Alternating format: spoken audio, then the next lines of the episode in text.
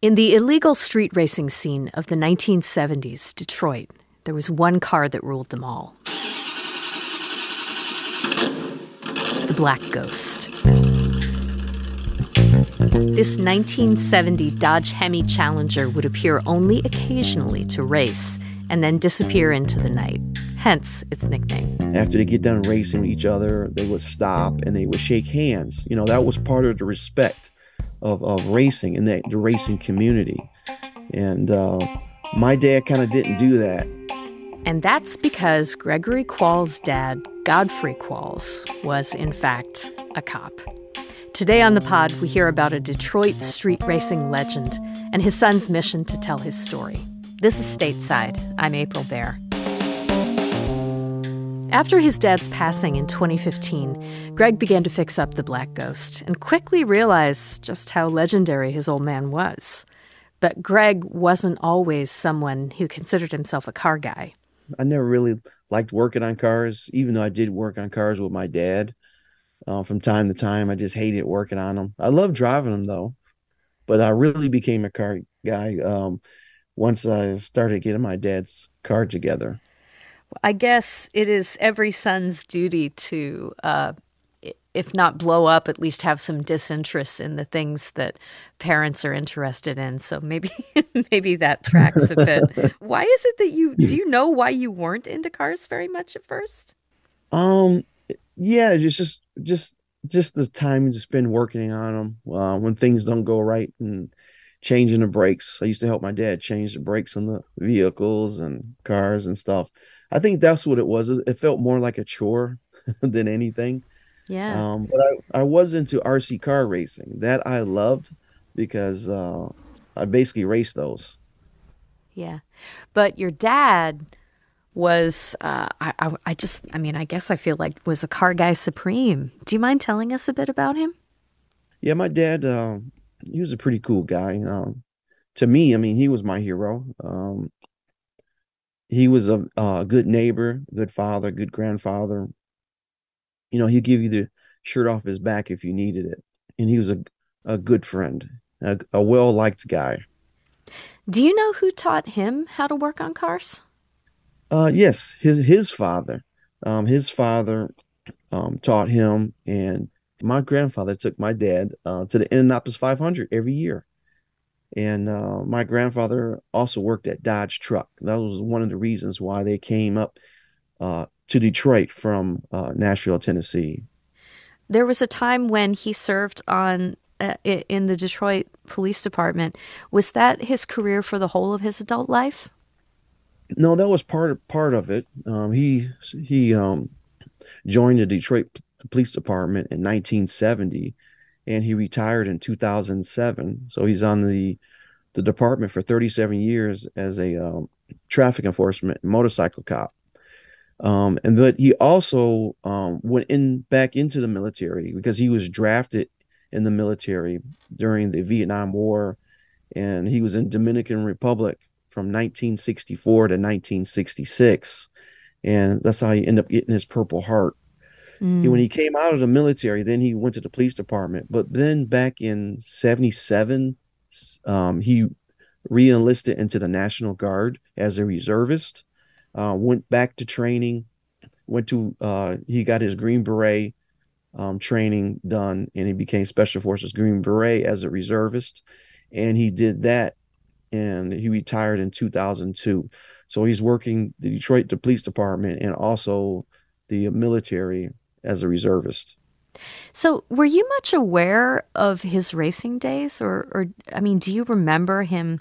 Was the was the Challenger something that he would just drive around, or was it something that he only took out for cruising purposes? Um, from when I was a kid, from what I remember, um, I've been in the car once with him, and that's the only thing I kind of remembered, because um, the car just sat in the garage, covered up with horse blankets so the around about 79 or 80 is when I had a chance to ride in the car and he took the car out. And I believe that was the last time he ever had the car out. I never knew about any of the stories about my dad's racing, so I didn't find that out until later. But as a kid, was in the car, my dad put a hundred dollar bill on the dash. This is a good moment for me because I, I remember it well. And he puts a hundred dollar bill, he tapes it onto the dash, and he says, When I say go, if you can grab that hundred dollar bill, then you can have it. So I'm thinking, oh yeah, this is gonna be great. This is gonna be easy. Just grab the, the money and it's mine. So he says go. I go out to reach it, and he hits the gas, and I go right back into the seat and I almost fall out of the seat, and my gra- my dad grabs me, and uh, yeah, I hate to say, I never did get that hundred dollar bill. it it scared me. That's one thing I do remember. You know, I was a little guy then, but it it really scared me, and it's just the the four the full force of the car taking off and that power. It, it was it was pretty amazing. I mean, I understand that it wasn't exactly dinner table conversation eh, eh, that he had this this life in racing. But yes. I mean, was was he a competitive guy? Were you surprised when you found that out about him? Yeah, I was very surprised. So when I took the car out to the first uh, car show in Chicago, it's called the Muscle Car Corvette Nationals.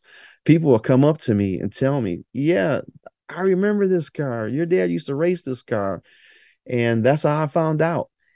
And I was in shock. I was like, "My dad never told me about racing."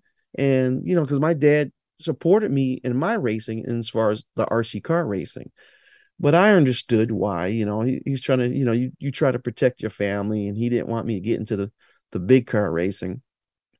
And uh, I think the people that told me, they were just as amazed because they thought that the car didn't really exist. They just thought it was an urban legend and like yeah people are making up this story and it, it does it's not real but once they found out it was real they were just as amazed as me tell us a little bit about what you've learned about what the street racing scene was like in the city back then.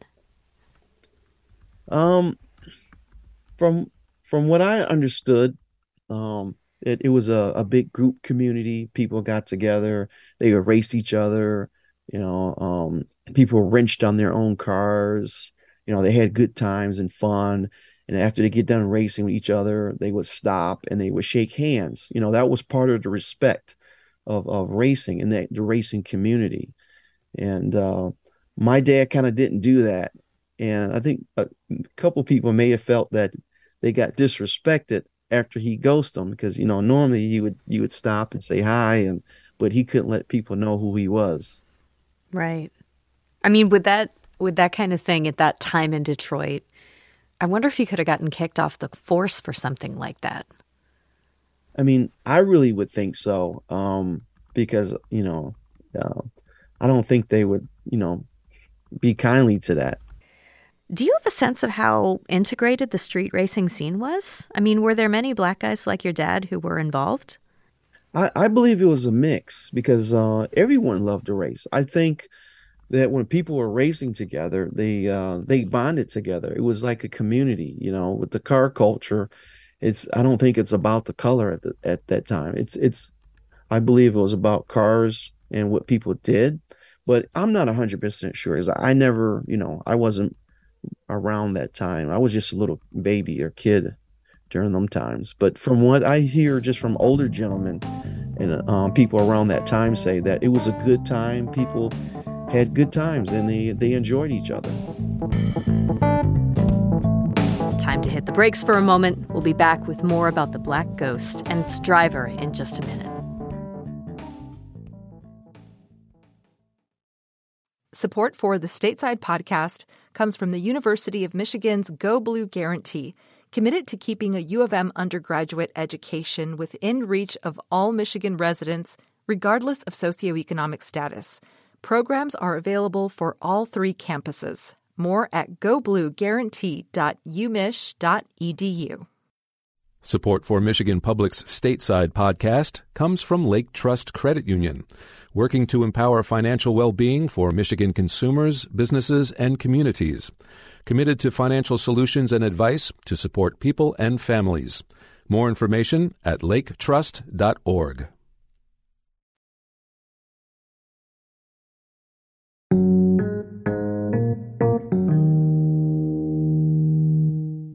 What made you decide to get in the garage with with the Challenger after your dad died?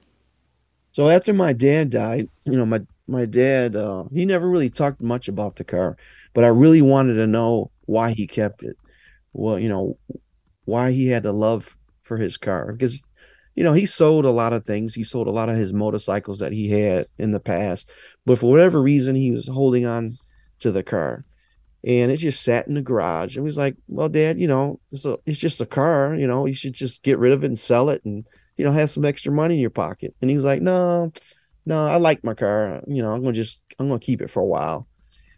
And so that's what made me decide to I really needed the car. And not only because of that, is because I also missed my dad. And after he passed, it was really hard for me because I I seen him declining with the cancer. And um I wanted to know like what what was this why was this car special? What what you know, and I wanted to really drive my dad's car. I think every son wants to be able to drive their dad's car, you know. So that was my mission. Um, I really needed, you know, that support. It helped me in in grieving for my dad, and uh, it was it was a great thing for me, you know. Yeah. What kind of work did it need? So as far as the work that it needed, we had uh, all the rubber hoses on the car were like really stiff and hardened over time. Um, we had to make sure that the brakes were safe.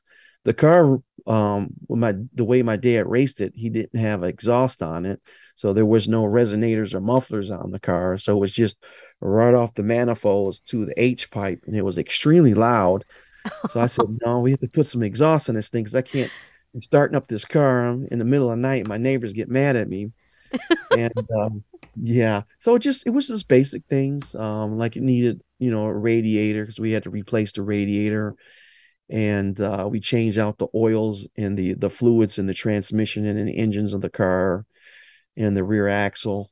And you know it was it was it was um minor things but um i had to find parts and that was some of the reasons why it kind of took some time.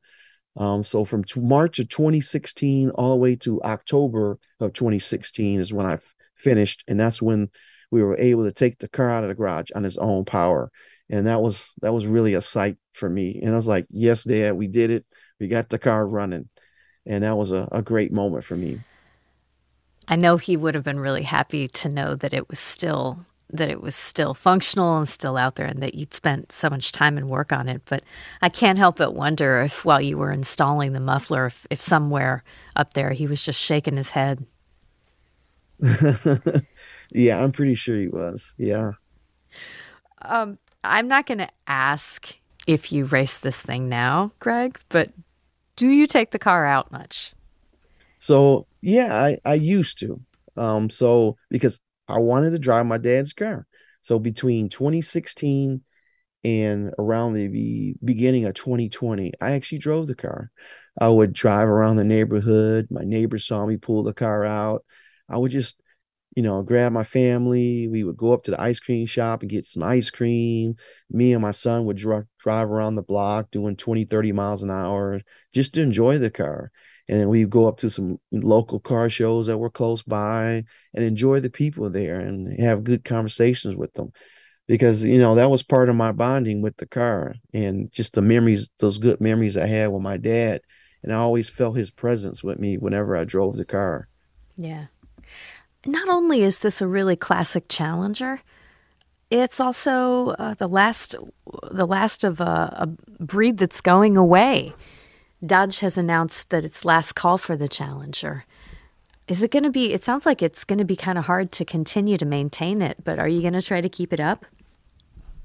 Um, well, yes. Well, as far as the car, um, yeah, we're going to try to um keep it up as long as it's in in my still in my possession because the car we did as the family uh, we did decide that we're gonna um, um, auction offer the car at the Mecum auctions um because that's the state that is where it's it's now. Um but yeah the upkeep of the car we've always upkeep it um and maintain the car in in, in good status. Will you be sorry to see the model go away yes i will um i will but this will also to um, you know help out my family and give us opportunities because my dad always you know, said if you he's he told me he says if you ever need to sell the car, he said don't give my car away. So my dad knew it was valuable. He understood that. He wanted to make sure that I knew that it was just as valuable. Even though the Challenger and the Charger are being discontinued, Dodge is doing this thing where it's producing a limited number of last call Challenger models, including one that's based on your dad's car. I was just curious, what do you think of the job they've done with it? Um, I think Dodge did an excellent job with it. It's it's a good modern representation of my dad's car. Can you explain some of the details that that they included on it, both to remind folks of the original version from back in the '70s, and that also modernize it? Yes. So they put the um, the Challenger script in the front of the grill of the new car is very similar to the original car. The Dodge lettering that's on the on the hood of the front of the hood of the car is there like the original. The the car also has the the chrome gas cap that's on the original car and uh the most important thing that makes the ghost a ghost is the the gator grain roof and they simulate gator grain roof on the new cars too. So the new car is all black with a white bumblebee stripe, and uh, it looks good. And it has the chrome wheels. So the original wheels were um, uh, black rims, but with chrome uh, hubcaps or center caps, they're called. And uh, yeah, they did a great job, and I I think it's a it's it's a good representation of of a modern car of my dad. I mean, this car is actually going to be entered into the Library of Congress's National Historic Vehicle Register. I, what would your dad have thought of that? Yeah, I, my dad would have been amazed. I think because you know, no, I don't think anybody would have known that that would ever had happened, and I, I know he's he's very proud of that. I know he's he's looking down at all at all of us in our family. Greg, thank you so much for talking to us. The car is just such a joy to see. Thank you. And I'm, and I'm happy that people are enjoying it and loving the story. Thank you. And that's the Stateside podcast today. I'm April Baer. You can find full stateside episodes whenever you're ready for more listens at MichiganRadio.org. Today's pod was produced by April Van Buren. Other producers on our show are Mike Blank, Ronia Cabansag, and Mercedes Mejia. Our podcast editor is Rachel Ishikawa. Our executive producer is Laura Weber Davis. Music for the pod comes from Blue Dot Sessions. Thanks so much for listening. We'll see you around. Bye bye.